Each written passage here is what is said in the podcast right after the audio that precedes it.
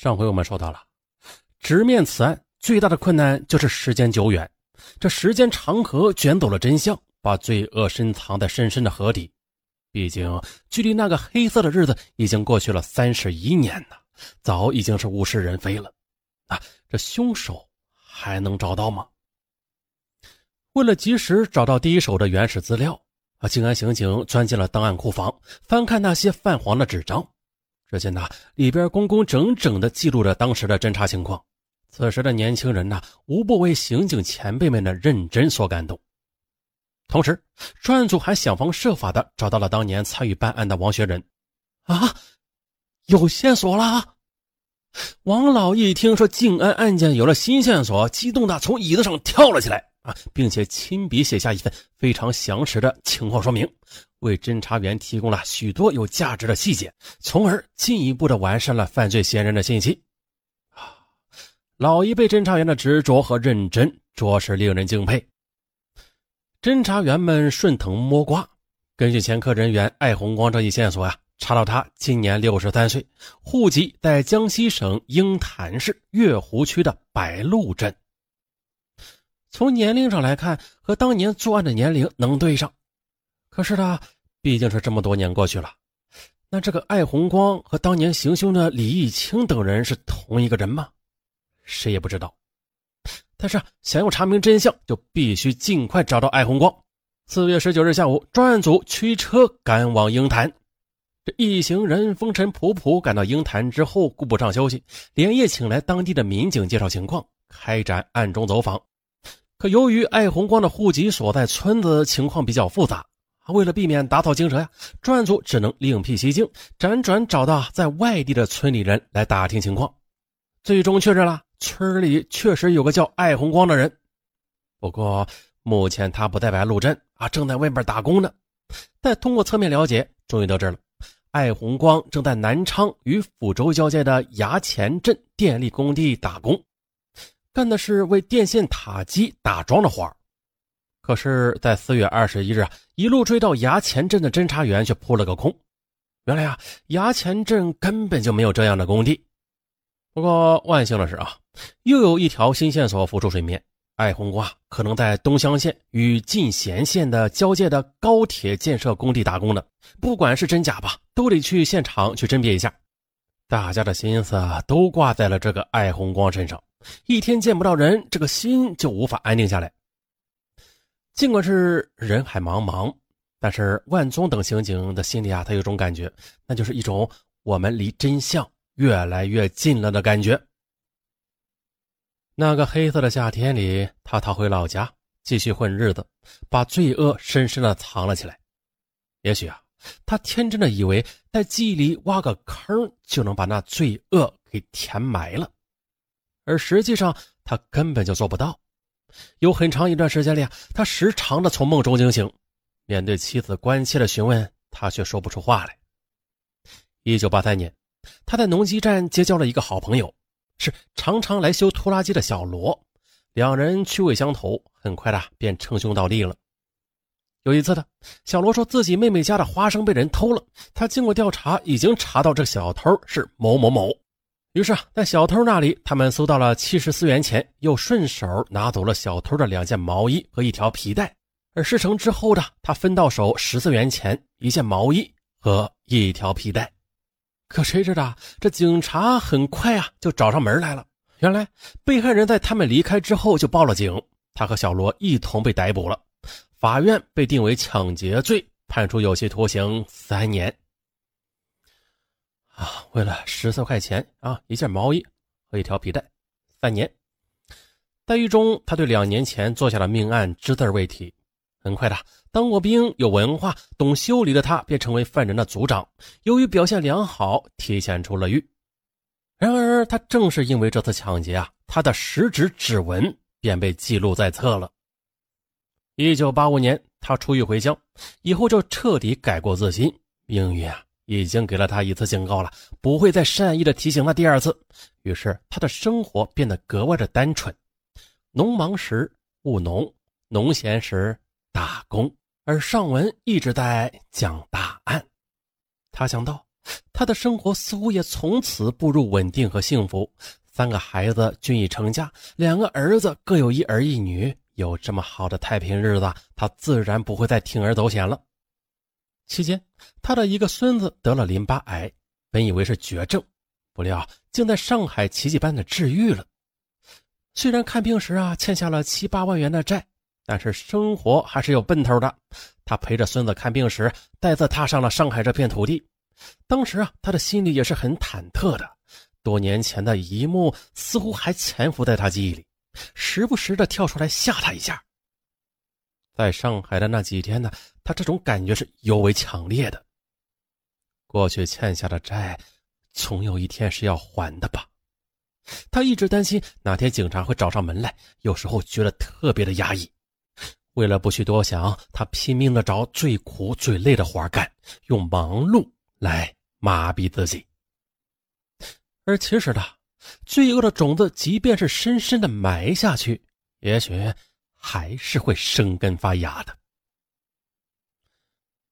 四月二十一日深夜，警方连夜的赶到东乡，可是了解到的情况却让大家心里一凉。这里有好几个项目部呢，光工地就有十几处，有上万名的劳工，而且劳工流动频繁，连项目部都拿不出准确的用工名单。更何况呢，劳工们没有集中居住，而是散居在当地的村民家里。为了不打草惊蛇，七名上海刑警和三十多名当地的刑警分成几组，按照籍贯英谈和年龄六十左右的两个条件，悄悄地展开了调查。凌晨两点多，刑警万宗来这一组摸到了一个工棚，这工棚里面躺着两个人。他们说，本来有几个白鹿镇过来打工的，后来啊，这农忙就回家了。哎呀！那么这几个回家的人中有没有艾红光啊？这一时间呢，刑警们的心里涌上万千遐想。不过他们还是不死心，就问呐：这里有没有鹰潭来的呀？或者其他工棚里有没有鹰潭来的呢？结果令人激动的是，这次他们得到了一个肯定的答复。就这样，侦查员们便一步步的打听到了艾红光的工作地点。可是。艾红光工作地点是在荒郊野外，并且是人员情况复杂，怎样才能稳稳当当的拿下艾红光啊？案发距今三十一年，艾红光已经过了这么久了太平日子，这戒备之心早已经淡化了。不过呢，三条人命在身呢，如果贸然抓捕，那工地旁边就是山崖，保不准这艾红光会有什么过激之举的。最终，专案组协商决定。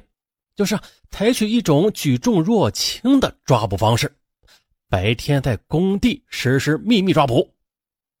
四月二十二日一早，工地上六十岁以上的工人被项目部挨个叫过来参加访谈。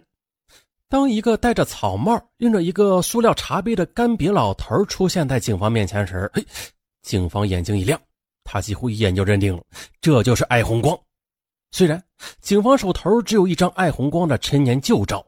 可是，多年的职业习惯早已经啊，让他们练就了把犯罪嫌疑人的相貌深深的刻进脑海的本领。于是，刑警万宗来冲着身边的同伴使了个眼色。艾红光刚刚走出工地呢，几个技术员就暗中的围了上去。见状呢，犯罪嫌疑人艾红光的神情很紧张，但是他却始终不作声。警方一看这阵势，心里就更加坚定了。到了县城，侦查员们向艾红光表明了身份：“我们是上海来的警察。”你们这几个字儿宛如子弹击中了艾红光的心。为艾红光纳取指纹之后，侦查员们啊把指纹传回上海。经过精细对比、焦急等待之后，上海方面有消息传来：艾红光右手中指指纹与静安命案现场提取到的指纹认定为同一。直到此时，大家的心才从空中落回了地面，脸上也是掩饰不住的喜悦。毕竟啊，此案历时三十一年，改变了四个家庭的命运，涉及到三代以上的上海刑警，每个能抓到凶手的人都是幸运儿。二零一二年四月二十二日，艾红光被押解回沪，在回沪的路上，艾红光目光呆滞。只能隐隐约约的听到他长吁短叹。可是进了看守所之后，刑警发现了这艾红光的眼神又活了过来。其实他也是在盘算的，究竟警察知道多少啊？啊，自己怎么做才能最大限度的为自己开脱呢？哎，对了，有了！果然的，询问一开始，艾红光只承认浙江嘉善那起失手的案子。他明白的，没有人命，那就罪不至死。还说自己只在1981年来过上海，而其实的，艾红光曾经三次往返上海。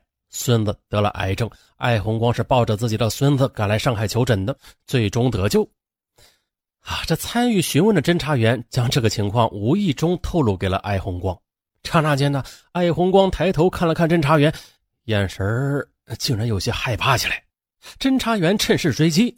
你要知道，现代科技的发达程度已经超出了你的想象。就算是三十一年前的事儿，我们也已经掌握了详细的证据。啊顷刻间的，艾红光的心理防线就此崩塌，埋藏了三十一年的秘密和憋屈，哎，也随之释放了。五月十五日上午，艾红光彻底交代了一九八一年八九月间做下的四起大案，从心底向警方认输。而破案后的侦查员设法找到了当年四起案中唯一的幸存者，八十三岁的冯老伯。听闻案破，冯老伯点燃一支烟说：“人家都说我是运气好，我活了这么大年纪啊，也是为了看到这一天。”而前面我们说的，当年侦办此案的静安刑警王学仁也已经是七十七岁了。听闻案破，他迫不及待的要把喜讯告诉老伴儿。哎呀，这一个警察一辈子可能只记住这么一两起没破的案子。哎呦，我的心呐，可算是放下了。为了及时通报消息，一支队的刑警还专程的赶到了青岛，辗转找到了小李的家人。小李的弟弟听闻杀害哥哥的凶手终于落网，不禁嚎啕大哭啊！当年的小李的妻子已经怀孕八个月了，因为丈夫遇害伤心过度而导致流产，这新婚才一年多呢，就永远的失去了丈夫。到后来不得不改嫁异乡，这人生命运也就此改变。面对民警，艾红光说了。自从杀人之后，他就一直小心翼翼的生活着，想多做好事来弥补自己以前的罪过。而这几十年来，他根本就没有心安过。警察找到他也是应该的，善有善报，恶有恶报，一切都只是时间问题。好，说到这儿又到结束的时候了。嗯，在本期节目的最后啊，上文友情提示。呃，经常有听友留言给尚文说：“尚文，你的答案我快听完了，快没得听了。”啊，可能有些听友还不知道，尚文有好多答案专辑呢。点击尚文的头像，进入尚文的主页，往上这么一滑，你就会惊喜的发现，哇，还有这么多专辑呢！啊，又可以过瘾了。还有另外一种找到的方法，就是在喜马拉雅 APP 上方搜索“尚文”二字，也能找到尚文的所有专辑。啊，欢迎各位听友啊，搜索点击收听。收听的同时呢，再顺手给上文一个五星好评，那就会导致上文的更新动力自然是满满当当的。大家五星好评不断，上文更新不断。好，咱们下期再见，拜拜。